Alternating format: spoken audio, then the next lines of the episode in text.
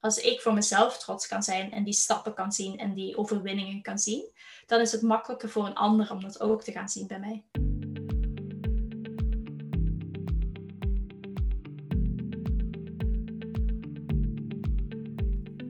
Welkom bij de Liefdesbrigade podcast.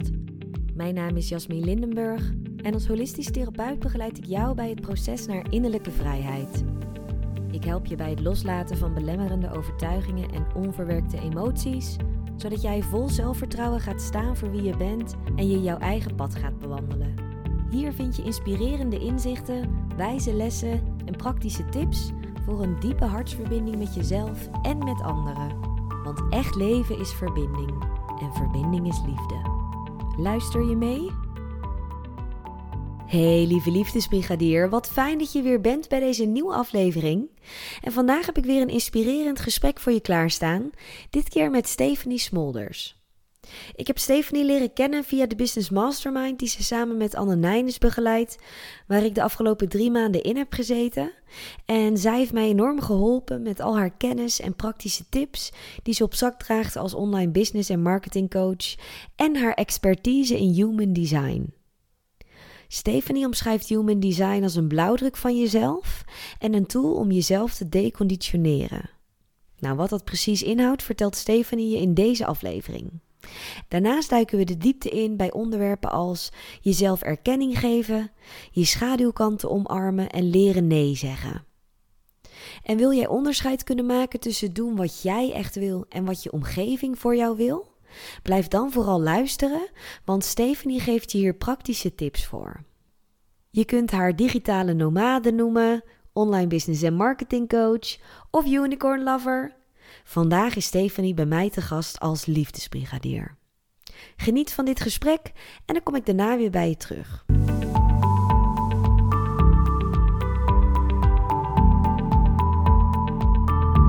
Welkom in de podcast, Stephanie. Dank je voor de uitnodiging. Ik vind het super tof om hier te zijn. Ja, ik vind het ook super leuk dat je hier bent vandaag. En ik ben benieuwd waar we het allemaal over gaan hebben, want volgens mij zijn er heel veel verschillende kanten die ik kan opgaan in dit gesprek met jou. Ja, ik ben ook benieuwd waar we gaan uitkomen.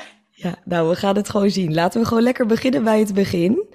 De vaste luisteraar die weet dit al, maar voor degene die hier nog niet eerder zijn geweest. De Liefdesbrigade is een groep mensen die allemaal leven in het licht en die op hun eigen manier liefde verspreiden. En ja, als zij dat willen doen, dan weten zij dat dat begint bij henzelf. Dus dat het belangrijk is om eerst het licht in jezelf te vinden. En dat je eerst die liefde die je wil verspreiden, ja, eerst aan jezelf kan geven. Dus dan is mijn eerste vraag voor jou: wat betekent zelfliefde voor jou? Ja, ik vind dat zo'n mooie vraag, dat je daar zo mee opent wat zelfliefde betekent. En voor mij is, is zelfliefde een stukje erkenning en thuiskomen bij mezelf. En dat wil niet zeggen dat ik in bad ga of mijn nagels laat doen of weet ik veel wat, maar eerder dat ik alle stukjes van mezelf omarm voor wat ze zijn. Of uh, elk deel van mezelf mag er evenveel zijn. Dus ook de, de shadow sides van mezelf gaan accepteren en omarmen. En de hele happy, actieve kant van mezelf gaan accepteren. Dat is voor mij echt zelfliefde. Elk deel van mezelf is evenveel waard. Ja, mooi. Dat je dus echt jezelf volledig accepteert met alles wat jij en wie jij bent. Ja, en op dat moment, want ik merk ook wel dat bepaalde delen soms veranderen, of dat er stukjes geheeld worden, of uh, een ander perspectief krijgen. En dat is ook oké. En dat is voor mij ook de reis van zelfliefde, vind ik. Dat die deeltjes uh, samenkomen, of apart gaan, of weggaan, of nieuwe delen komen erbij, is allemaal oké. Ja, en dan zeg je gelijk die reis van zelfliefde. Ja, hoe, hoe is die bij jou dan begonnen? Ja, um, ik denk dat het voornamelijk de eerste stap was met in het middelbaar. Uh, dat ik heel erg merkte van, oeh, ik voel me anders. Ik voel me niet echt thuis. Ik heb ook verschillende scholen gehad uh, als kind opgroeiend. Gewoon omdat ik niet klikte met de hele onderwijs uh, methodiek en dergelijke. En daar ben ik dan echt spiritueel ook gaan ontwikkelen. Dus op mijn veertiende en zo deed ik al uh, healings en dat soort dingen. Ook omdat ik dat van thuis uit heb meegekregen. Maar daar is het stukje voor mij zelfontwikkeling echt op jonge leeftijd zeg maar begonnen. En ik denk dat dat voornamelijk mijn zelfliefde reis um, gestroomd heeft. Van echt, daar is het een soort van begonnen met: oké, het is oké dat je je hier niet thuis voelt, maar ga dan kijken. Wat zorgt ervoor dat jij je niet thuis voelt? Waar komt dat gevoel vandaan? En hoe kan je daar toch mee aan de slag en toch in de maatschappij en op een school um, jezelf gaan neerzetten? Dus dat voor mij was een heel groot deel om ook daar te gaan kijken hoe kan ik binnen zo'n groep of binnen een structuur wel mezelf thuis gaan voelen. En dat is dan eigenlijk wel heel bijzonder dat je dat op jonge leeftijd al zo voelde en dat je daar ook al bij naar binnen durfde te kijken. Ja, ik denk dat ik ook wel geluk heb gehad dat ik een omgeving heb gehad waar dat, dat gestimuleerd werd. Dus heel erg zelfreflectie. Ik was ook wel een kind wat voornamelijk opgegroeid is met volwassenen. Ik kon heel makkelijk met volwassenen omgaan, maar veel moeilijker met kinderen. Waardoor dat, dat stukje bij mij snel geactiveerd werd. Oké, je kan goed met volwassenen omgaan. Hoe zit dat? En hoe ga je daar naar kijken? Dus in deel van mij bijvoorbeeld, ik ben heel vroeg begonnen met schrijven, met journalen. Op die leeftijd noemde ik dat niet journalen, maar ik heb dus echt wel dagboeken van toen ik 10, 11, 12 jaar oud was, die ik nu nog kan teruglezen. En wat voor soort dingen lees je daar dan in? Ja, voornamelijk dingen als, uh, ik snap niet waarom dat X op die manier reageert tegen mij, want ik bedoelde dat niet op die manier. Ik heb heel vaak als kind gehoord dat ik uh, moest nadenken voordat ik sprak. Ik ben ook self-projected projector, als je into human design bent. En ik was dus ook heel erg spraakzaam. En bij volwassenen is het normaal dat je gewoon dingen zegt en dat je daarmee omgaat, want ieder kan van zijn eigen ding wel reflecteren. Maar kinderen, of ik merkte toen als kind van, oei, ik heb dit zo gezegd, maar niet zo bedoeld en ik heb die persoon pijn gedaan. En dan kreeg ik natuurlijk de volle lading terug. En dat merk ik voornamelijk in mijn dagboeken, dat daar heel vaak staat van, oh, ik had dit niet mogen zeggen, ik had dit niet mogen doen, je, dit was eigenlijk niet goed genoeg. Dat soort dingen merk ik wel terug in mijn eigen dagboeken. En hoe heeft zich dat dan verder ontwikkeld, dit onderdeel? Ik ben heel erg uh, gaan inzetten op nadenken voordat je spreekt. Dus dat was voor mij, dat is mijn, mijn grootste les. Door gewoon te durven praten zonder dat daar eerst een hele filter overheen moet komen. En ehm, ja, daar ben ik voornamelijk mee aan de slag gegaan. Dat is ook als je naar die zelfliefde gaat kijken van oké, je mag spreken, je mag er zijn, je mag je plaats innemen, je mag gezien worden, je mag je eigen mening hebben. Dat zijn voornamelijk de dingen waar dat ik mee aan de slag ben gegaan. Ja, dan ben ik gelijk nieuwsgierig. Wat voor soort dingen heb je dan gedaan om dan nu te komen waar je nu staat? Hmm. Ehm, ik heb wel op toneelschool gezeten en dictie gedaan, dus voordracht. Dus echt oefenen met mijn stem. Ik ben ook wel naar kinesiologie geweest, dus echt met spiertesten en dat soort dingen. Um, even nadenken, welke dingen heb ik nog allemaal gedaan? Uh, ik ben ook gaan communicatie gaan studeren, niet afgemaakt op de hogeschool, maar wel van oké, hoe kan ik een verhaal naar buiten brengen? Hoe um, ga ik voordragen? Hoe sta ik op een podium? Al dat soort dingen. Heeft er wel voor gezorgd dat ik veel meer uh, vertrouwen kreeg in mijn eigen stem en wel durfde te gaan praten. En als ondernemer heb ik me, mezelf in verschillende situaties gebracht waarbij dat ik wel moest spreken of waarbij ik wel het voortouw moest nemen, zeg maar, om bepaalde presentaties te gaan doen. Dus ik ging die dingen niet uit de weg. Ik zocht die eigenlijk expres op. Ja, dat is ook dan heel erg wat ik terughoor in je verhaal. Want je kan natuurlijk dan de neiging hebben om datgene wat je misschien spannend vindt te vermijden. Maar jij zocht het juist op. Ja, ik zocht het voornamelijk op. Er zijn natuurlijk periodes geweest in mijn leven waarbij ik dat niet deed. Waarbij dat ik wel heel erg teruggetrokken was. Maar om de een of andere reden bleef dat mezelf altijd aantrekken. Van, oh, je hebt een bepaalde mening en je gaat die dan, ging die een bepaalde tijd niet delen. Die bleef dan mijn mening of dat bleef mijn visie. Of ik eh, slikte mijn woorden in, zeg maar. Maar dan werd er een, een katalysator soort van gepland van, nu moest ik wel. En dan ging ik het ook wel gewoon doen. Want ik ben op mijn achttiende in mijn eerste bedrijf gerold, zeg maar. Dat was een evenementenbureau. En ja, dan moest je dus voor de gemeente gaan pitchen waarom dat wij het beste evenementenbureau waren om iets te helpen organiseren. Ja, ga dan maar eens naar de burgemeester en zeggen, ja, wij zijn de beste, je moet met ons samenwerken. Dus dan kreeg ik van die momenten voorgeschoteld waarbij ik wel moest gaan staan en mijn stem gebruiken en mijn eigen visie gaan verkondigen, zeg maar. Ja. ja, dus ook echt voor je eigen waarheid gaan staan en echt gaan staan voor wie jij bent. Ja, ja, inderdaad. Ja, en wie, wie zou je dan zeggen dat jij bent? Wat is jouw waarheid? Waar sta jij voor? Ja, ik sta dus heel erg voor dat mensen hun eigen waarheid ook gaan delen. Dus dat je gaat kijken wat zijn mijn values? Waar geloof ik zelf in? Wat wil ik heel graag? En dat zijn dingen zoals ik sta voor openheid, communiceren op een open en duidelijke manier. En uh, met liefdevolle reflectie, zeg maar. Ik, ik, ben ook heel erg van het reflecteren en het kijken van oké, dit is er nu gebeurd in mijn leven. Er zijn een heel aantal dingen gebeurd in mijn leven. Wat heb ik hieruit geleerd? Wat kan ik hieruit meenemen? En niet zozeer van arme ik, slachtoffertje, um, dat is heel erg dat dat met mij gebeurd is. Nee, hier zit een les in. Er is een reden waarom dat dit gebeurd is in mijn leven op dat moment. En wat kan ik daar nu uit meenemen, zodat ik dat volgende keer op een andere manier kan aanpakken of op een andere manier kan uitwerken. Kun je ons eens mee terugnemen naar een ervaring in het verleden waarbij je dit ook deed, waarbij je die zelfreflectie ook toepaste? Ja, tuurlijk. Ik ben op mijn negentiende uit huis gezet door mijn ouders. Dus het is best wel een, uh, een intense ervaring geweest voor mij. En op dat moment, die eerste paar maanden, dat ik geen contact meer had met mijn ouders en dat er dus soort van heel veel drama en issues waren, toen ben ik dus gelijk in therapie gegaan om te gaan om iemand te hebben die mij helpt echt met die reflecteren en te gaan kijken, oké, dit moment is nu gebeurd. Er is heel veel ruzie en discussie geweest en je bent uit huis gegaan.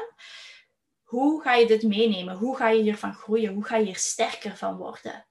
En dan gewoon gaan kijken, oké, op dit moment heb ik mijn eigen waarde behouden. Ik ben niet meegegaan met wat iemand anders van mij verwachtte, maar ik heb gekozen om voor mezelf te gaan. Dat is een heel groot leerpunt. Dat is iets waar je heel trots op mag zijn. En op die manier heb ik dan mezelf, ben ik gaan kijken van, oh, ik ben hier echt wel bij mezelf gebleven. Wat daarvoor, dat gebeurde wel maar in kleine momenten. En dat was echt een soort van keerpunt voor mij. Een katalysator van, oké, hier heb je voor jezelf gekozen. Daar ben je heel trots op. Dat kan je nu ook meenemen in andere situaties in je leven. Ja, dus dat je gelijk dan die les ook kon zien uit deze ervaring. Ja, het duurde wel een paar maanden. Hè? Want in het begin dacht ik, ah, ik heb geen ouders meer en uh, drama en zo. Want ik had opeens niks. Hè. is gewoon, hier is twee paar sokken, een ondergoed en je laptop. Doe maar. En toen was ik nog aan het studeren. Dus doe maar was voor mij, oké, heel fijn. Maar waar ga ik nu wonen? En wat ga ik nu doen? En hoe ga ik eten? En dus het heeft wel een tijdje gekost voordat ik die lessen in ging zien.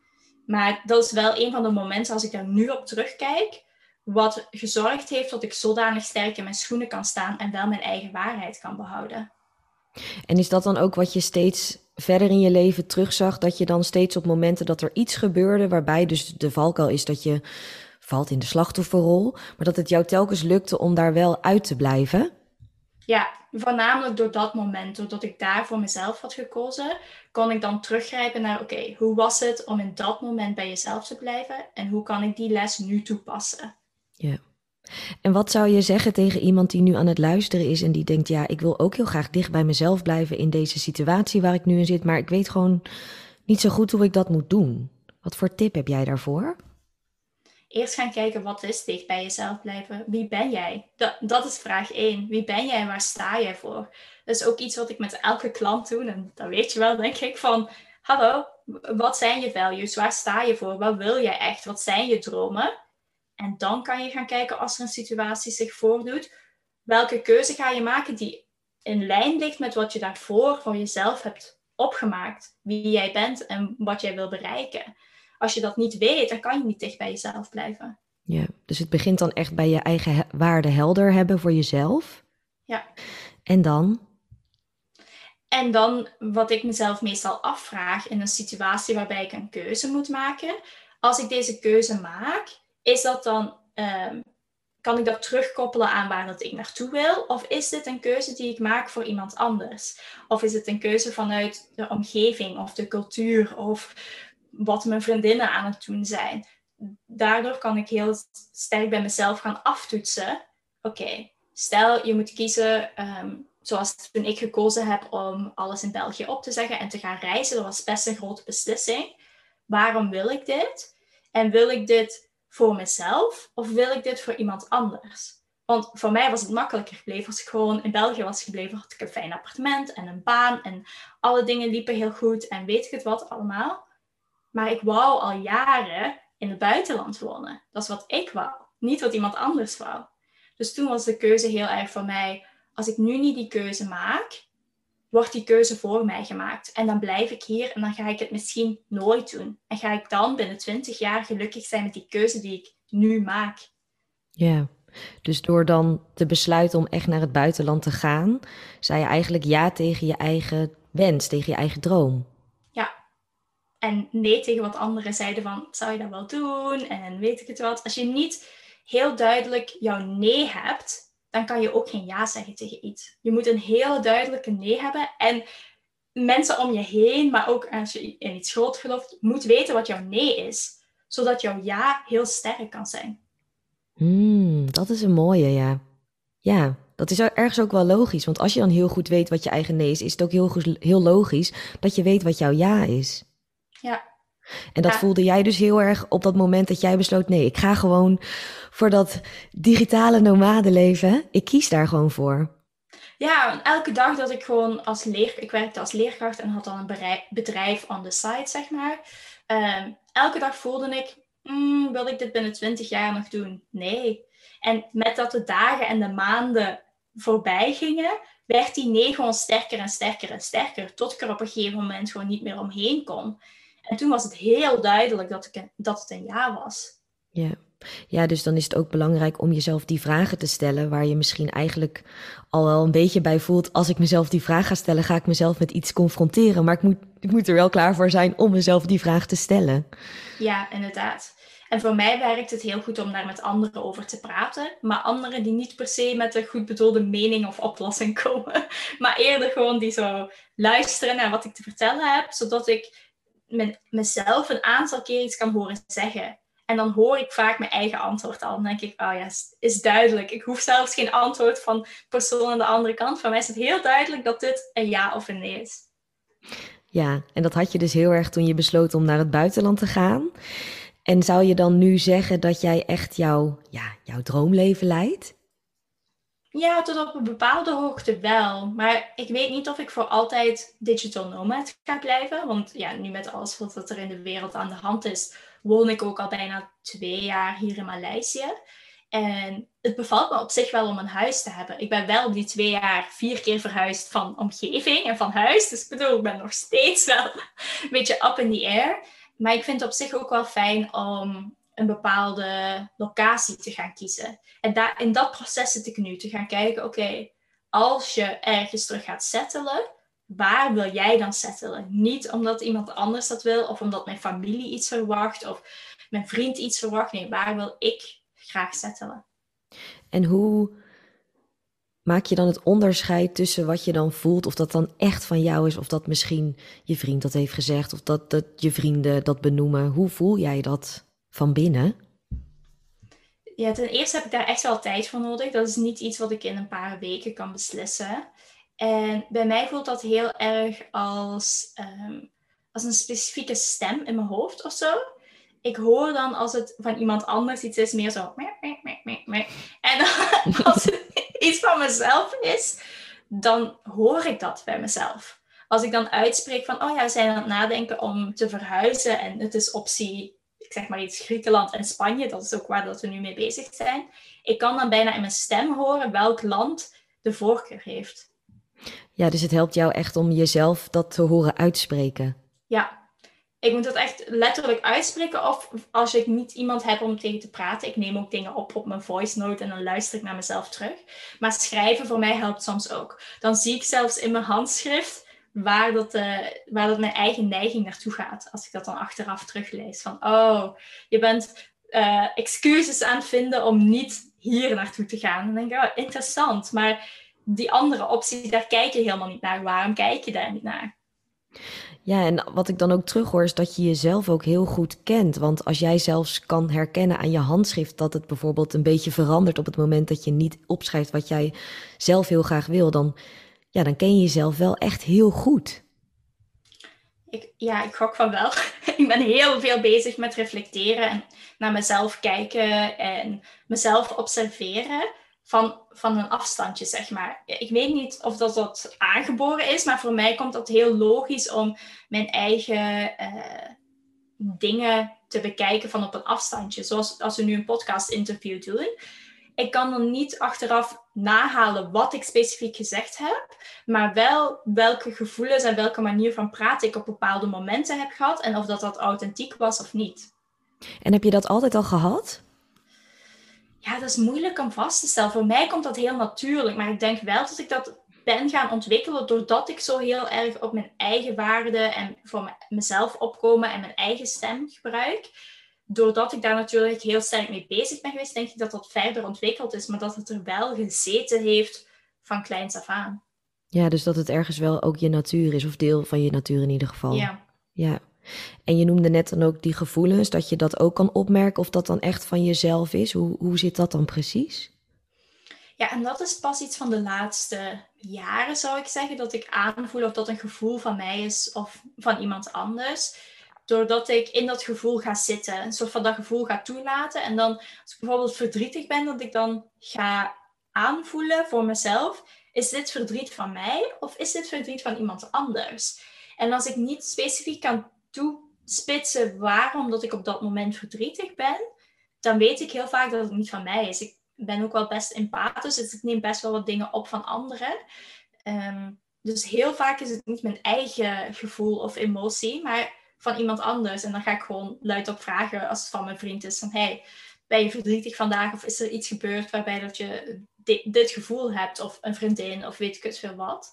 Um, zodat, gewoon om te dubbelchecken van, oh, zit het ergens anders ook nog? Dus het stoort je dan niet dat je dat dan kan overnemen van anderen? Nee, ik vind dat net een kracht. daardoor kan ik veel sneller intunen op anderen en op wat er gaande is bij de andere persoon. Ja. Ja, want ik ken ook heel veel hoogsensitieven, inclusief ikzelf, die dat dus heel makkelijk kunnen overnemen. En de valkuil daarbij is dat je er zo bewust van wordt dat, dat je zoveel kan overnemen van een ander, maar dat, dat je het gaat tegenwerken terwijl het gewoon onderdeel is van, van wie je bent. Ja, inderdaad. Ik vind dat net een heel superpower. Dat is een van de superpowers die wij hebben. En waarom zou je daar niet gebruik van maken en dat inzetten voor jezelf? Daardoor ben je een betere vriendin of een betere coach of een betere weet ik veel. En doordat je dat net heel makkelijk kan. Ja, dus dan wel loslaten achteraf. Niet dat ze je eigen maken en meenemen en forever bij je houden. Wel loslaten, maar... Ja, dat is een goeie dat je die ook nog even benoemt. Ja, maar wat je dan eigenlijk zegt is dat het inderdaad dan ook heel erg gaat om de mindset. Dus hoe kijk jij naar iets? Zie je het als iets positiefs of zie je het als iets negatiefs? Ja, inderdaad. Zie je het iets wat bijdraagt aan je leven of iets wat minder goed maakt? Ik zit voor mezelf ook altijd heel erg op de sterktes. Ja, ik ben geen perfecte huisvrouw. Ik hou niet van afwassen of van poetsen of weet ik veel wat. Maar ik ga mezelf daar niet beter in maken, want dat maakt me niet blij. Ik neem gewoon iemand die dan mij komt helpen en die mij daarin ondersteunt. Maar als ik mezelf altijd maar ga verbeteren aan dingen waar dat ik al niet zo goed in ben, ben ik alleen maar daarmee bezig. Ik kan beter op mijn sterktes inzetten en die sterker maken, want dat is hetgeen wat ik naar buiten uit ga dragen feit dat ik niet graag afwas, ja, weet je, daar kan ik wel dingen mee doen. Dat is wel oplosbaar. Ja, ja dus echt focussen op je sterktes. Ja. En wat zijn jouw sterktes dan? Um, ja, het stukje invoelen op anderen. Ik vind het ook heel makkelijk om te praten. Zoals jij vraagt, oh, geef eens een tip voor dit. Of dus dat, dat voor mij komt, komt heel natuurlijk. Ik denk ook dat ik daarom leerkracht zo makkelijk vond om te doen. En ik vind het ook wel, ik ben heel erg flexibel. Ik kan me heel goed aanpassen aan bepaalde omgeving of groepen, net omdat ik me niet zo echt thuis heb gevoeld uh, opgroeiend, zeg maar. Vind ik het nu heel makkelijk, zet mij op een netwerkevenement en ik kan daar heel makkelijk gewoon met iedereen wel basispraatjes houden. Achteraf denk ik, oh, ik wou dat ik over de zin van het leven kon praten, maar ja, ik kan ook gewoon over het weer praten. Ja, nou dat lijkt me ook een, eh, een, een kracht, een kwaliteit die je overal kan inzetten. Ja. ja, dat is wel nodig nu. Ja. ja, dus dat zijn dan jouw krachten, jouw kwaliteiten. En ik neem aan dat dat super makkelijk is om dat lekker te omarmen van jezelf. Maar in het begin, toen ik je vroeg wat zelfliefde voor jou betekent, toen benoemde je ook dat het ook gaat om het omarmen van je schaduwkanten. Mhm. hoe, hoe is dat proces dan bij jou? Bedoel je dan specifieke bepaalde shadows van mij? Mhm. Hoe, hoe, mm. hoe kun jij dat dan, nou ja, überhaupt dat je je daar bewust van wordt, dat je die überhaupt hebt? En ja, hoe kan jij dat dan gaan omarmen? Mm. Hoe doe je dat? Ja, ik stel mezelf moeilijke vragen. en ik zorg er ook voor dat als mensen commentaar hebben of feedback hebben, dat ik ga kijken waar komt dat van? Wat van mij heeft hun getriggerd om dat te gaan teruggeven? Ik zie mensen heel vaak als spiegels wat er bij hun terugkomt naar mij, is vaak iets wat ik heb uitgezonden, wat zij gewoon oppikken en aan mij terug laten zien in een uitvergrote vorm. Dus hoe dat mijn omgeving reageert op mij, dat vind ik altijd hele mooie elementen om te gaan kijken. Oké, daar zitten misschien bepaalde shadows die ik onbewust of bewust aan het uitdragen ben, waar andere mensen op aanhaken.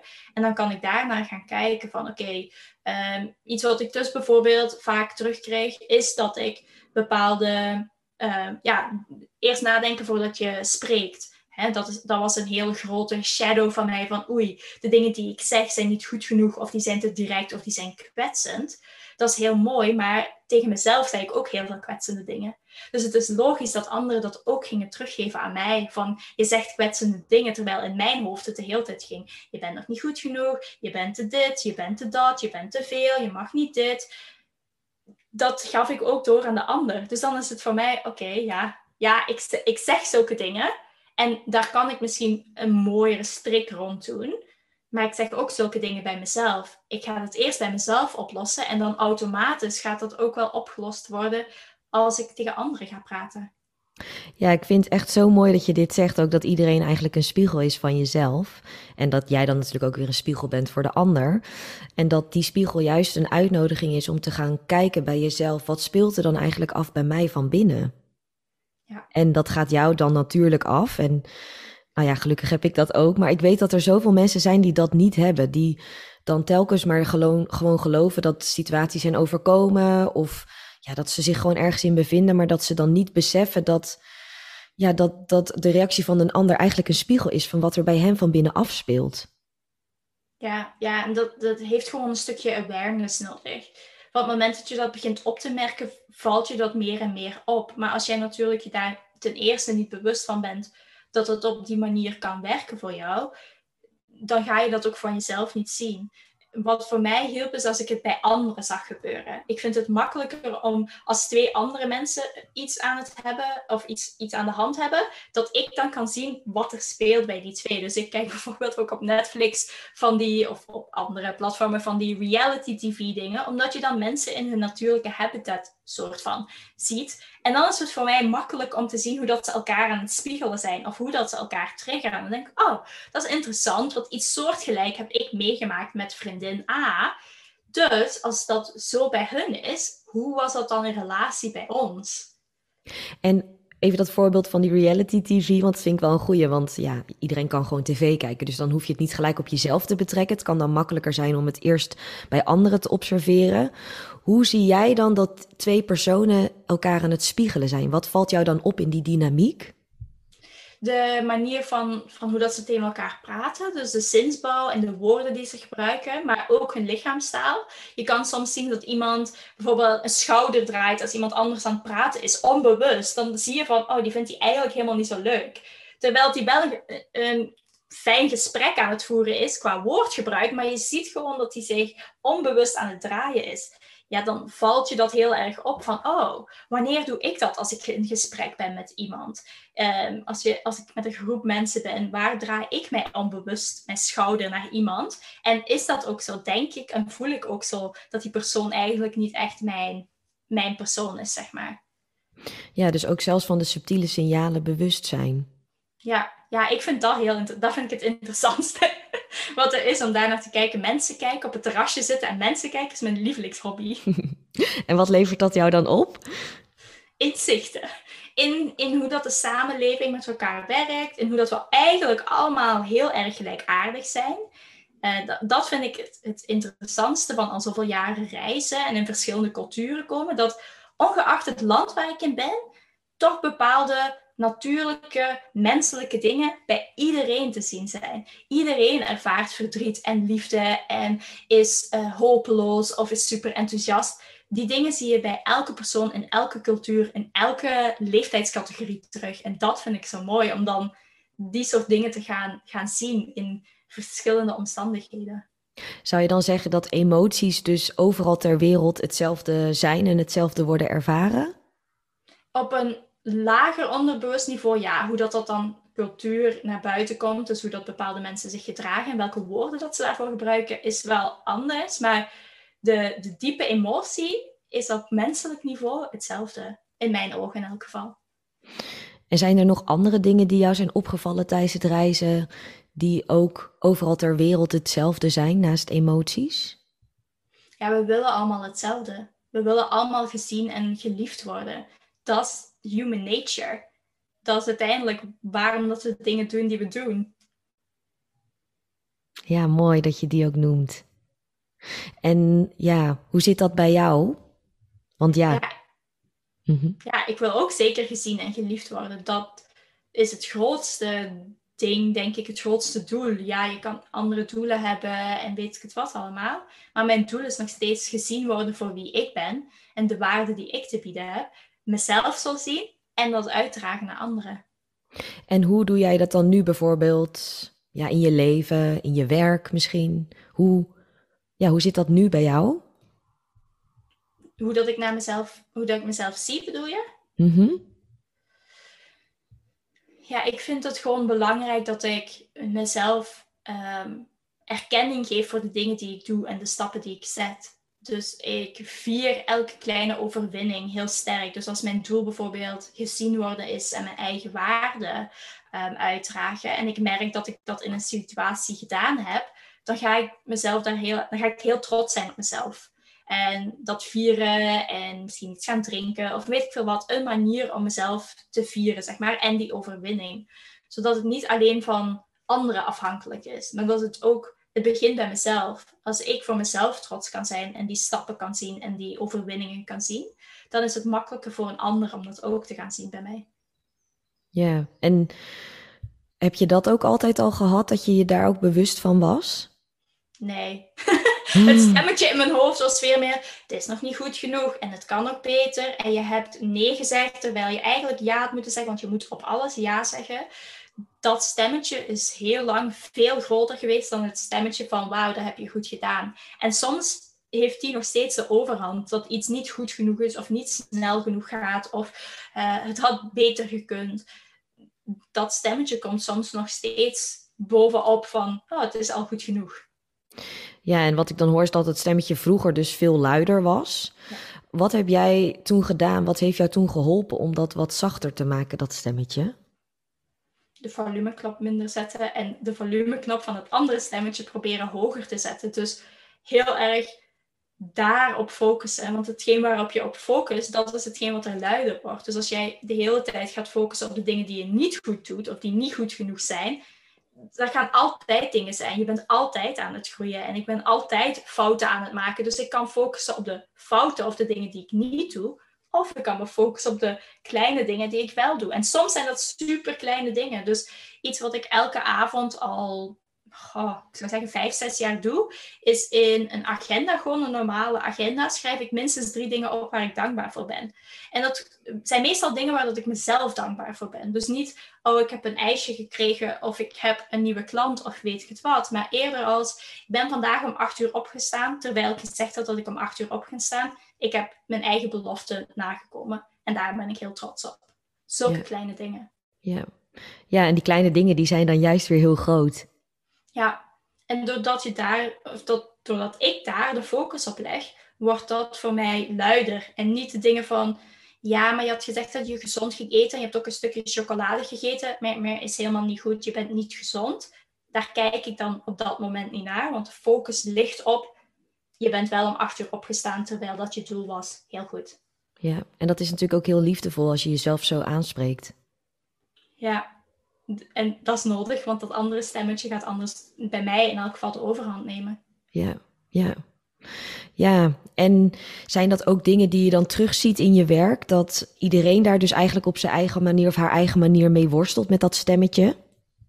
Ja, ik denk dat dat een van de dingen is die ik heel vaak terugzie, is dat uh, mensen willen heel veel dingen bereiken, maar gunnen hunzelf dan een week om daar te komen. Terwijl dat zo'n proces alleen maar het feit dat je weet wat jouw doel is, is al een overwinning op zich. Het feit dat jij focus hebt op iets wat je vooruit brengt, is al een, een, een win op zich. Dus iets wat ik echt heel vaak in mijn werk doe, is hoe ga je dit vieren? Wat is je win? Uh, super trots. Hier mag je super trots op zijn dat ik ga benoemen dat zij ergens trots op mogen zijn, zodat ze dat onbewust zelf ook gaan overnemen. Dat het dan niet meer van mij komt, maar dat ze dat zelf bij zichzelf ook gaan doen. Ja, ja dat merk ik natuurlijk ook uh, nu ik bij jullie in de mastermind zit. Op elke vrijdag dan kunnen we onze winst met elkaar delen. En ik weet ook nog wel in het begin dat ik dacht, heb ik nou eigenlijk allemaal gedaan deze week? Wat zijn eigenlijk mijn overwinningen van deze week? Waar ben ik trots op? Ja, dat is echt iets wat, wat ik ook heb moeten aanleren. Maar dat is eigenlijk super fijn om aan het einde van de week even stil te staan. Of aan het einde van de dag, dat kan natuurlijk ook. Bij, ja, waar, ben ik nou echt trots op? Of waar, waar ben ik mezelf dankbaar voor? Dan gaat je hele mindset gaat gewoon shiften. Ja, want dan focus je op de. Soms zijn dat hele kleine dingen, maar dan focus je op de dingen wat dat je vooruit brengt. En niet de dingen die je op dezelfde plaats houden. Ja. En zijn er dan nu dingen in je leven waarbij jij merkt dat je dat dan soms nog wel lastig vindt? Iets ja, wat jij jezelf nog meer wil aanleren, bijvoorbeeld? Ja, ik ben heel erg bezig met uh, dat ik mag rusten. En dat, het niet al, dat ik niet altijd aan moet staan. Ik ben heel erg. Ik zie in alles een businessmogelijkheid. Oh, daar kunnen we wel iets mee doen en dit kunnen we doen. hier is een idee. Ik ben soort van een ideeënpersoon en ik kan dat, dat is voor mij heel makkelijk. Maar dat zorgt er ook voor dat ik daar soms in doorsla. En dat ik dus alleen maar aan het denken ben hoe dat ik iets beter kan maken, een idee kan hebben en daar een bedrijf van kan maken, iemand vooruit kan helpen. En dan staat mijn hoofd en mijn lichaam dus nooit uit. En dat is iets waar ik nu bewust mee bezig ben met echt rust nemen voor mezelf niks doen, niet op mijn telefoon kijken, niet iemand anders beantwoorden. Ehm, tijd maken voor mijn eigen ontwikkeling in plaats van altijd bezig te zijn met de ander en ideeën en groei en jij, we gaan vooruit. Oké, waar ben je nu? Hoe kan je nu rust nemen, al is het vijf minuten, en stilstaan met hetgeen wat er nu bij jou gebeurt? Ja, dus echt even afschakelen. Ja, ja. Dat, is, dat is mijn grootste leerpunt op dit moment. En je noemde net al een paar dingen die je dan bijvoorbeeld kan doen. Mm, wat, zijn, wat zijn nog meer dingen die jou helpen om dan echt af te schakelen, om eventjes die rust te pakken voor jezelf? Voor mij werkt het heel goed om stilte te hebben.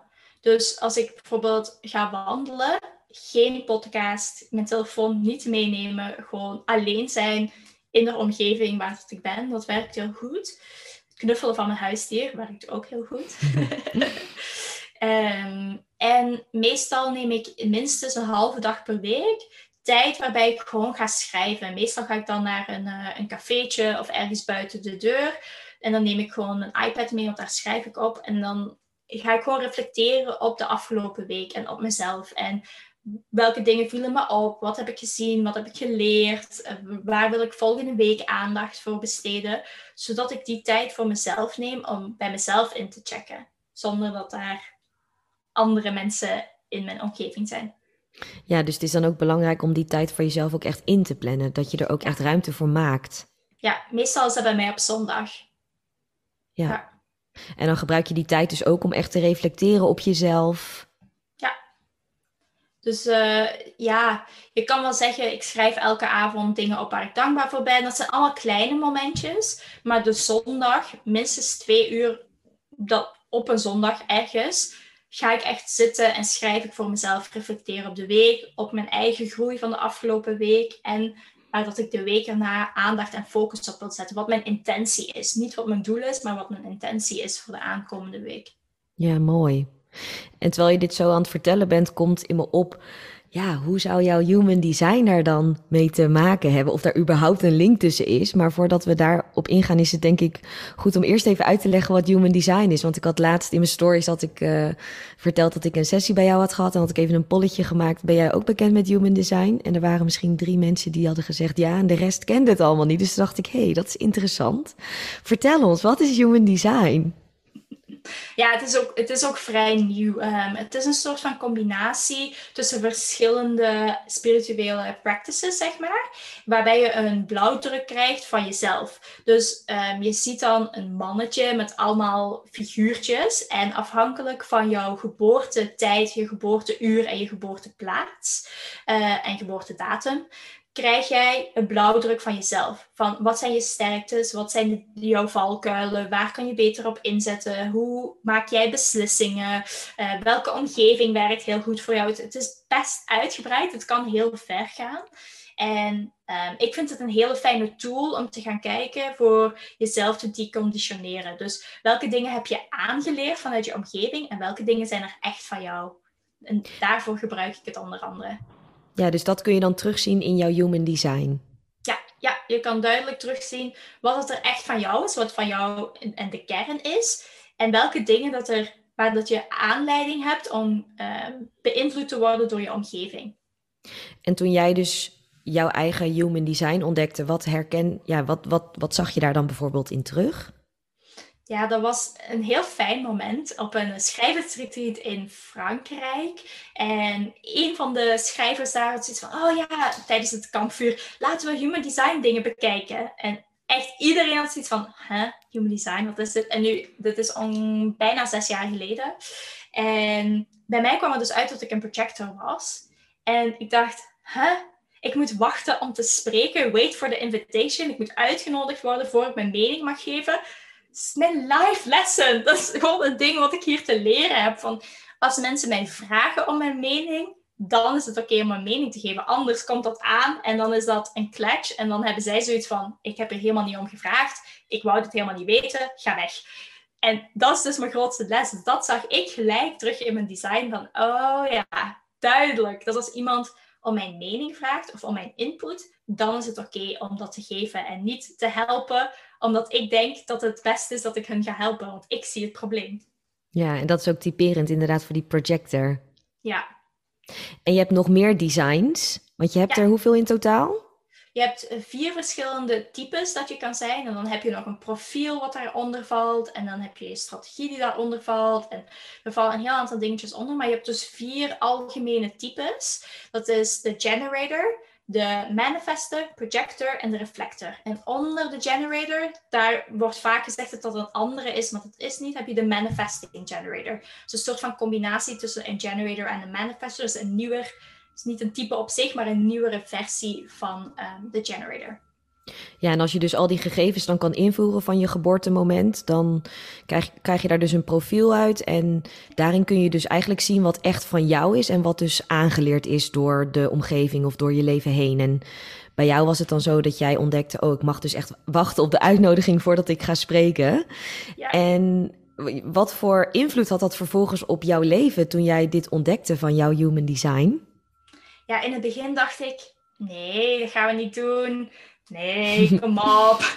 We gaan helemaal niet wachten op dingen. Hoeft niet. Hey, initiëren, volle gaan. Want ik was een ondernemer, dus ik wou ook dingen doen en husselen en een soort van die modus zat ik toen heel erg in. En door de maanden heen werd ik telkens wel weer teruggebracht naar oei, misschien moet ik geen dingen initiëren. Het is makkelijker als ik gewoon wacht en dingen komen vanzelf naar mij toe. Ik hoef niet mensen te mailen om op een podcast te komen of iemand uh, blijven berichten sturen voor iets gedaan te krijgen. Nee, als ik even niks ga doen, dan opeens komen die mensen vanzelf naar mij. En dat voor mij was een van de grootste inzichten van het is oké om ehm, met mezelf bezig te zijn. Dus wel zelf dingen te leren en mezelf te optimaliseren en reflectie en weet ik veel wat. En doordat ik in mijn eigen element ben en mijn eigen licht ga shinen, komen mensen wel vanzelf naar me toe, omdat ze mijn licht zien. En ze willen daarbij in de buurt zijn, of ze willen mijn feedback, of ze willen iets van mij, dan komen ze dat wel vragen. En dat is oké. Klinkt eigenlijk ook heel relaxed. Ja, het is ook. Projectors is ook een niet-energietype, dus het is ook heel relaxed, dat is de bedoeling. En wat bedoel je met niet-energietype? Um, ja, je hebt dus in Human Design twee verschillende grotere types een energie- en een niet-energietype. De generators en de manifestors zijn energietypes. En de projectors en de reflectors hebben geen energie van zichzelf. Dus als je bekend bent met het uh, chakrasysteem, heb je de sacral. En dat is eigenlijk ook life force. Dat is de energie die in jouw lichaam zit. En een generator en een manifester hebben toegang tot hun eigen energie. Het zijn een soort van kleine batterijtjes die van zichzelf opladen en die altijd bezig zijn. Die hebben altijd energie. Terwijl voor een projector en een reflector, die hebben geen energie van zichzelf. Die bewegen mee op de energie van de ander of van de omgeving. Dus um, daaraan merk je dat het voor een projector vaak heel chill is, heel afwachtend, meer uh, vanuit de zijlijn kijken, meer als coachend of als aanstuurder die dan de energie gaat bewegen, zeg maar. En herken je dat dan ook bij jezelf? Ja. ik, ik was vroeger wel heel erg een doer en ik zal het zelf wel doen en als ik het doe, dan is het beter. Maar wat ik geleerd heb, is dus dat het dus helemaal niet zo is. Dat ik veel beter ben in het aansturen en het begeleiden van anderen en het zien van dingen van bovenaf in plaats van er middenin te zitten. Daarom dat reflecteren komt voor mij zo natuurlijk en ik denk voor jou ook, want jij bent ook een projector. Dat is gewoon wat voor ons heel makkelijk is. Terwijl voor een generator en een manifesting generator en een manifester, dat is een van hun grootste struggles. Om bij zichzelf te gaan kijken van oké, ik ga reflecteren, maar hoe dan? Ik heb geen idee hoe dat ik dit nu ga zien. Want ik ben maar gewoon aan het doen en ik ben bezig. En ik ben altijd met iets bezig, dat die niet de tijd nemen om van op een afstandje naar iets terug te kijken. Ja, en bij jou ging, gaat dat dus van nature al. Dus eigenlijk heb je jezelf een beetje ja, moeten afleren is misschien een groot woord, maar wel um, dat jij daar een shift in hebt gemaakt van altijd doen, doen, doen, naar meer kijken en dan dat begeleiden, dat je dat meer ging inzetten. En hoe is dat proces dan gegaan? Want dan leefde je al die tijd met, ja, op een bepaalde manier, altijd in de do-modus bijvoorbeeld. Hoe ben je dat langzaam gaan shiften? Ja, door echt te gaan kijken waar krijg ik energie van of waar word ik heel blij van en waar word ik niet blij van. En ehm, wanneer ben ik echt helemaal uitgeput? Want als je als projector dingen gaat doen in de hustle-modus, dan merk je dat je op een gegeven moment helemaal uh, opgeraakt, opraakt. En burn-out is echt een real ding bij projectors. Dat is echt iets wat regelmatig bij die types voorkomt, omdat die willen meegaan met een generator, wat uh, die types is 60% ongeveer, plus of min, van de bevolking. Dus je wil gewoon meegaan met wat de rest van de bevolking en van jouw omgeving aan het doen is. Maar daarvoor ben je niet gemaakt. Dat is niet jouw sterkte. Dus ik merkte gewoon dat ik van bepaalde dingen echt super moe was en totaal geen energie en een soort van negatieve vibe had. Ik zou zelf zeggen, ik ben ook ooit uh, op depressie afgegaan. Dus van het moment dat ik dat merk bij mij, weet ik, oh, dit is niet voor mij, hier moet ik uitstappen en hier moet ik van wegstappen en gaan reflecteren, wat, wat wil ik nu wel? En dat kan dan soms denk ik best wel lastig zijn als je merkt dat ja, je omgeving misschien wel dingen van je verwacht. Of ja, misschien wil je eigenlijk ook wel naar iets toe gaan, maar je voelt gewoon dat het ergens ook niet het juiste moment is, ik zeg maar wat. Ja, hoe, hoe ben je daar dan mee omgegaan? Door dat aan te geven. Door duidelijk te gaan communiceren wat voor mij werkt en wat niet voor mij werkt en nee te durven zeggen. Als iemand mij iets vroeg van, hey, kan je dit even doen? Ik kan dit, maar wil ik dit? En als dan mijn antwoord nee was, dan zei ik ook letterlijk nee. En dan kwam het ook weer, ik hoef mezelf niet te verantwoorden waarom dat ik nee zeg. Het is gewoon een nee omdat het voor mij zo voelt. Ja, ik denk dat dit wel mooi is om wat langer bij stil te staan, omdat nee zeggen toch wel iets is dat velen zo ontzettend lastig vinden. Kun je dat begrijpen? Ja, omdat we echt wel aangeleerd worden om altijd ja te zeggen. Als iemand iets vraagt, uh, als kind bijvoorbeeld, ik kom van dan als leerkracht zijnde, als je als leerkracht iets vraagt aan kinderen, het antwoord is bijna 90% ja, want je wordt aangeleerd om altijd ja te zeggen, want je wil die anderen helpen, je wil iets doen, er wordt bijna nooit van jou verwacht dat jij nee gaat zeggen. Dus je groeit op op een manier van ja zeggen is het enige antwoord. Nee zeggen, dat, dat staat niet in mijn woordenschat. Terwijl dat nee zeggen net zo krachtig is, al dan niet krachtiger dan een ja. Dus ik wil mensen ook uitdagen, als je dan het luisteren bent, je vindt dat moeilijk, ga eens een hele week nee zeggen op alles. En ga dan kijken hoe dat je het daarbij voelt. Om dan af en toe jouw ja weg te geven en jouw energie, technisch gezien, weg te geven aan de dingen waar dat jij echt een ja tegen wil zeggen. Ja. Ja, dus het is inderdaad zo dat de meest, of daar, dat, dat in de maatschappij word je inderdaad aangeleerd om gewoon maar ja te zeggen. En wat, wat zou nog meer een oorzaak kunnen zijn dat je het zo moeilijk vindt om nee te zeggen? Omdat je dan iemand anders afwijst. En je wil natuurlijk geen afwijzing hebben. Dus ook als je, ehm, als iemand vraagt, wil jij hier mee naartoe gaan? Dan gaat die andere persoon dat misschien persoonlijk nemen, terwijl het helemaal niet persoonlijk bedoeld is. Omdat jij gewoon nee zegt, wil niet zeggen dat je nee zegt tegen die persoon. Je zegt nee tegen de activiteit. Ja, en ik denk dat dat ook mooi is om die inderdaad nog even te benadrukken. Dat je inderdaad nee zegt tegen een activiteit, maar niet tegen de persoon. En dan komen ook gelijk die spiegels weer terug. Dat wat ik zelf niet prettig vind, wil ik natuurlijk een ander dan ook niet geven. Ja. En dan komt ook weer wat jij zei, dat we in dat we overal ter wereld allemaal hetzelfde willen, dat we allemaal worden geaccepteerd. Ja, dus die afwijzing is dan heel, heel zwaar, terwijl het is geen afwijzing, maar dat wordt wel zo gezien. Want hoe vaak hoor je een nee als je iets vraagt aan iemand? Die kans is, is klein, want heel veel mensen zeggen gewoon ja en achteraf denken ze, dit had ik beter niet moeten doen. En, maar dat gaan ze toch doen, want ze durven dan niet meer terug te komen op een originele antwoord. Terwijl als je dan een keer ja zegt, dan is het net super magisch dat je ja hebt gezegd. Dus dat is iets waar ik heel erg mee bezig ben geweest. Van oké, welke dingen wil ik ja zeggen? Met welke mensen wil ik mij omringen? Als iemand mij vraagt van elke keer als we verhuizen, is een nieuw land, moet ik opnieuw vrienden maken, opnieuw uh, dingen doen en activiteiten. Het is zover gekomen dat ik misschien op één van de tien dingen ja zeg. En alle andere dingen denk ik, het is ook gewoon fijn om in mijn eigen bubbel te zijn en even niet met iemand anders bezig te zijn. En dat is ook oké. Maar ja, dan creëer je wel een bepaald idee van, oh, ik ga haar niet meer vragen, want ze zegt toch nee. Dus dat merk ik nu, dat mensen mij niet meer per se uitnodigen voor bepaalde dingen, omdat ze ervan uitgaan dat ik nee ga zeggen. En hoe is dat voor je? Interessant, want dan komt die spiegel met afwijzing. Van zeg ik ja tegen mezelf of zeg ik ja tegen iemand anders? En dat lijntje is voor mij altijd heel interessant om daarbij stil te staan als iemand mij iets vraagt. Ik reageer ook niet snel. Als mensen mij vragen van, hey, wil je hier naartoe? Dan zeg ik ook meestal, ik ga hier even over nadenken. Ik kom hier binnenkort bij jou op terug. Ik zeg ook, ik maak ook geen deadlines meer met ik kom hier morgen bij jou op terug, want dan voel ik de druk om te antwoorden. Dus ik zeg gewoon, ik ga hier wel een keer op antwoorden.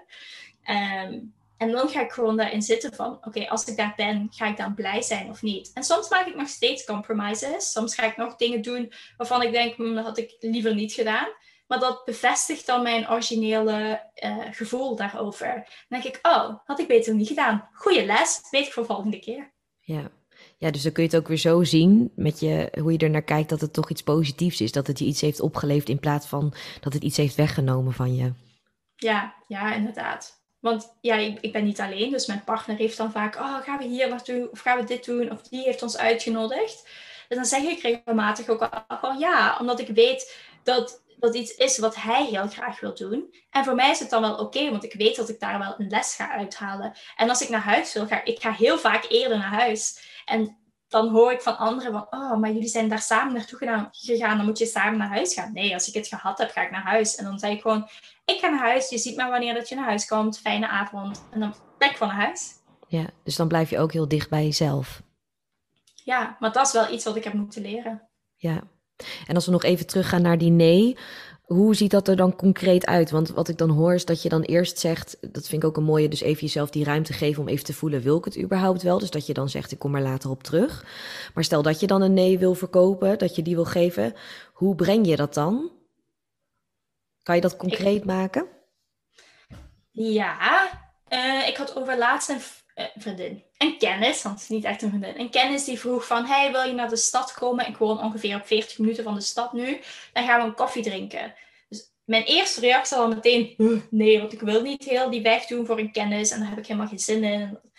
Nee. Dus toen dacht ik, hmm, ik had daar gewoon een berichtje gestuurd van, hey, dankjewel voor de uitnodiging, vind ik super tof. Ik ga hier binnenkort bij jou op terugkomen, want ik ben nu even druk. Dus Oké, dus dat gaf mezelf alweer even tijd om daar dieper op in te tunen. Maar mijn nee bleef heel duidelijk nee. Dus toen heb ik gewoon gezegd van, ik vind het echt super tof dat je aan mij denkt, maar op dit moment heb ik daar geen behoefte aan. En dat was het. Ja. Ja, dus dan geef je eerst wel erkenning voor de uitnodiging van de ander.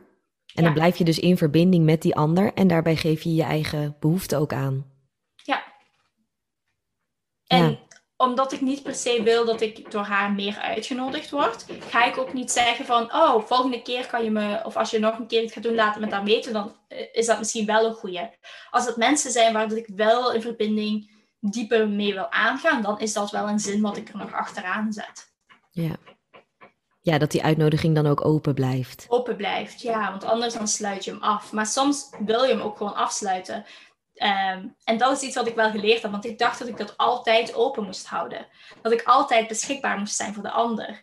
Maar als het voor mij, als ik niet zie dat die relatie of die vriendschap naar een ander niveau kan gaan, dan heeft het voor mij ook geen zin om die uitnodiging open te houden. Want het zijn allemaal lijntjes die onbewust open blijven staan. Terwijl ik veel liever mijn aandacht besteed aan de mensen waar ik echt verdieping mee wil aangaan. Ja, dus dat je dan ook echt bewust daarvoor kiest om die lijntjes open te houden. En ook bewust ervoor kiest om sommige dus dan af te sluiten. Ja, ja heel bewust. En vroeger was ik altijd voor iedereen beschikbaar. En ging ik op alles ja en ging ik open. En was ik nooit thuis. Want dat was gewoon een onderdrukking van mezelf. Wat zou je tegen jezelf willen zeggen uit die periode? Dat het oké is om voor mezelf te kiezen. Dat ik niet altijd voor de anderen moet springen. Oeh, nu zei je net iets heel waardevols en toen liep hij een beetje vast. Dus ik hoorde je zeggen dat het oké is om voor jezelf te springen. En toen? Dat het oké is om voor jezelf te kiezen en niet altijd voor de ander te springen. Ja, ja. En niet altijd om voor de ander te springen. Ja. Ja. ja. En stel dat dat stemmetje dan zou zeggen... Ja, maar dat hoort toch zo? Dat, dat is toch wat ik moet doen? Wat zou je dan daarop terug zeggen? Dat het heel fijn is dat het stemmetje er is en dat hij me veilig wil houden, maar dat op dit moment dit mijn keuze is. Ja, ja dus echt kiezen voor jezelf. Ja. En dat is natuurlijk ook zelfliefde. Ja, en die keuze heb je altijd zelf. Als jij die keuze bij iemand anders legt, dat is ook jouw keuze om die bij iemand anders te leggen. Ja, dus ook, ook eigenaarschap nemen voor je eigen leven hoor ik daarin terug. Ja. Mooi. Ja, ik zit te denken, welke kant kunnen we nog op? Want ik heb het gevoel dat ik met jou heel veel kanten in het gesprek nog kan opgaan. Mm, is er anders iets waar, waarvan jij zegt dat daar zou ik het nog wel met je over willen hebben? Geen idee. Ga ik toch eens eventjes kijken. Nou, ik zat, dan ga ik deze erin gooien. Ik was eventjes aan het kijken op jouw Instagram. En ik dacht, ik vind het dan leuk om even te kijken. Helemaal naar beneden scrollen naar een van je eerste posts. En toen kwam ik een post tegen uit 2016. En toen zag ik daar een quote. Your diamond, dear. They can't break you. Mm Weet je nog wat voor jou de aanleiding was om die post toen te plaatsen? Oh, 2016. ik weet wel nog hoe dat de poster uitziet. En ik weet dat ik heel erg toen in, mijn, in de fase zat van we gaan weg uit België. En ik heb een keuze gemaakt voor mezelf. En mijn familie en mijn, mijn close vrienden waren het daar niet mee eens. Zij hadden echt zoiets van, je gaat je leven weggooien en je hebt zo'n goede job en je hebt je bedrijf hier en je hebt een appartement en weet ik het wel. Je hebt alle dingen die iemand zou moeten hebben, tussen aanhalingstekens. Waarom ga je dat allemaal weggooien om te gaan reizen zonder dat je een idee hebt? En ik weet dat ik toen heel erg voor mezelf soort van aan het opboksen was tegen de ander. Van ze kunnen mij niet breken en ze kunnen mijn idee niet afpakken en ik wil hiervoor gaan. Een soort van, ik zal jullie wel bewijzen dat ik het kan. Heel erg vanuit die bewijsdrang in plaats van uit acceptatie. Dat is hun mening. Zat ik nog heel erg, ik zal dit wel bewijzen aan jullie. En, en nu voel je dan nog dat die quote resoneert? Op zich het stukje van je bent een diamant en je wordt geslepen en je bent heel erg bij jezelf ja, dat wel. Maar niet dat het ehm, dat stukje breken, dat is weer dat bij de ander leggen. En hun de macht geven om jou te kunnen breken, ja al dan nee. Terwijl het veel meer is, ik ben een diamant en dat is oké. Ja, en wat, wat bedoel je dan precies met die diamant? Ja, ik vind dat uh, een hele mooie. Ik heb die ook in mijn bureau staan. Een, een ex-klant van mij heeft een, uh, een diamant getekend. En I am precious, so I'm working on myself. Or the more I work on myself, the more precious I become. Zoiets is het. Uh, en dat heeft ook met die diamant te maken dat des te langer dat je in de grond blijft en aan jezelf werkt en met jezelf bezig bent, des te meer waardevol dat je jezelf maakt, zeg maar. Ja, dus is het dan ook zo dat je jezelf ook echt die tijd in die grond mag geven en gunnen? Ja, ja. Ja, en in de, in de grond is ook heel erg hè, naar die shadows kijken, naar de dingen kijken die, uh, die jij voor jezelf niet goed genoeg vindt of die anderen uh, bij jou aanmerken of zo. Dat dat ook oké is dat je daarmee aan de slag mag gaan. Het is niet alleen maar happy vibes, positive en al dat soort dingen. Dat is goed. Maar je mag ook met die dingen gaan zitten waarvan je denkt: hé, hey, scary, hier durf ik niet naar te kijken. Dan gaan we daar naar kijken, want dan maak je ze minder eng. Ja. Ja, het is een beetje cliché, maar juist in de duisternis, daar vind je juist het licht. Ja, ja dat is echt... Ik vind het meestal ook heel fijn als ik in zo'n moment zit waar ik denk... Ik weet het allemaal niet meer. Het is genoeg. Hè, laat maar. Dan weet ik dat er een hele grote doorbraak zit aan de andere kant. Ja, dus dan heb je ook het vertrouwen dat die komt. Ja. Dan is het waarschijnlijk ook makkelijker om je over te geven aan even die... die ah, ja. Ja, en in plaats van dan te denken, nee, het moet allemaal in orde zijn en ik ga terug focussen op het positieve. En uh, nee, ik ga gewoon een paar weken me heel slecht voelen en denken, waarom is dit het leven? Waarom doe ik al deze dingen? Uh, laat maar. Dan daar gewoon even in blijven zitten, want die periode is daar voor, voor jou iets te leren, voor jou contrast groter te maken, om het zodanig sterk te maken dat je weer weet waar dat je wel naartoe wil gaan. Ja. ja, dan hoor ik weer terug wat jouw antwoord was op mijn vraag wat zelfliefde voor jou betekent. Dat je dus al die kanten van jezelf kan omarmen. Dat je die er allemaal laat zijn. Dus niet alleen maar de happy vibes, maar ook die momenten of die dagen dat het gewoon voelt alsof het allemaal even tegen zit en allemaal niet lekker gaat zoals je zou willen. Dat dat er ook mag zijn. Ja, dat is een heel groot deel van de journey. Het is niet alleen maar happiness en vibes. Net vanuit die dingen waar dat je denkt, hmm, ik weet het niet zo maak daar ook je sterkte van. Want dat is technisch gezien ook een sterkte. Ik zeg ook niet een zwakte. Ik zeg eerder een valkuil of iets waar je vooruit moet kijken. Het is niet een zwakte. Ja, mooi mooi dat dan toch weer jouw definitie van zelfliefde zo hier terugkomt. En ik denk dat dat ook mooi is dat we hem dan zo helemaal rond maken. Daar hou ik dan ook wel weer van. Ja, full circle. Precies. Ja, dus je hebt aan ons verteld dat zelfliefde dus echt voor jou betekent dat je alle kanten van jezelf kan omarmen. En dat het daarbij belangrijk is om echt naar je, naar je krachten te kijken en je kwaliteiten te kijken. En om dat vooral nog meer aan te sterken. En eigenlijk ook om alles te zien als een leermoment als je echt naar jezelf durft te kijken en durft te reflecteren. En dan is mijn laatste vraag voor jou. Want ik had uitgelegd dat bij de liefdesbrigade iedereen leeft in het licht. Natuurlijk eerst door de duisternis. En dan leeft in het licht en die liefde in zichzelf kunnen verspreiden naar anderen. Hoe verspreid jij liefde? Ik denk dat ik liefde verspreid door te laten zien dat het mogelijk is. Door um, zelf de embodiment te zijn van bepaalde aspecten en daar heel open en eerlijk altijd in te zijn. Dus zowel de minder goede dingen laten zien van het leven en van mijn leven, maar ook de goede dingen. En op die manier vanuit mezelf het licht te verspreiden. Zodat als mensen zich daarin herkennen, dat ze daar soort van mij als expander kunnen gaan zien. Van, oh, dat is mogelijk en dit is mogelijk. En als bepaalde dingen mogelijk zijn, hangen daar ook dingen aan vast die niet zo tof zijn. Dus vanuit mijn eigen ervaring dingen te gaan delen en daar heel open en inviting voor te zijn. Want ik ben ook wel iemand die um, berichtjes stuurt en heel erg bezig is met met de mensen rondom mij en mensen in mijn community. Omdat ik net wil dat ook al heb je bepaalde dingen bereikt, je bent nog steeds mens. En dat is iets wat ik heel erg wil uitdragen van, vanuit mezelf. Van, richt je op jezelf, straal dat uit en alle dingen komen dan wel. Je hoeft niet ergens heel hard achteraan te gaan. Door gewoon jezelf te zijn is meer dan goed genoeg. Mooi. Dankjewel voor dit gesprek. Ik vond het heel inspirerend. Alle mooie vragen. Ja. ja. Super mooi. En hiermee zijn we alweer aan het einde van deze aflevering gekomen. Ik ben ontzettend benieuwd welk nieuw inzicht jij hebt opgedaan en welke eerste stap jij gaat zetten om dit inzicht te integreren in je leven. Mocht je er even met iemand over willen sparren, dan kun je me uiteraard een berichtje sturen op Instagram, de Liefdesbrigade. En vond je deze aflevering waardevol? Deel hem dan op je Instagram stories en tag ons @stephanie.smolders en de Liefdesbrigade. Dankjewel voor het luisteren. Laten we samen de wereld lichter maken en liefde verspreiden door liefde te zijn.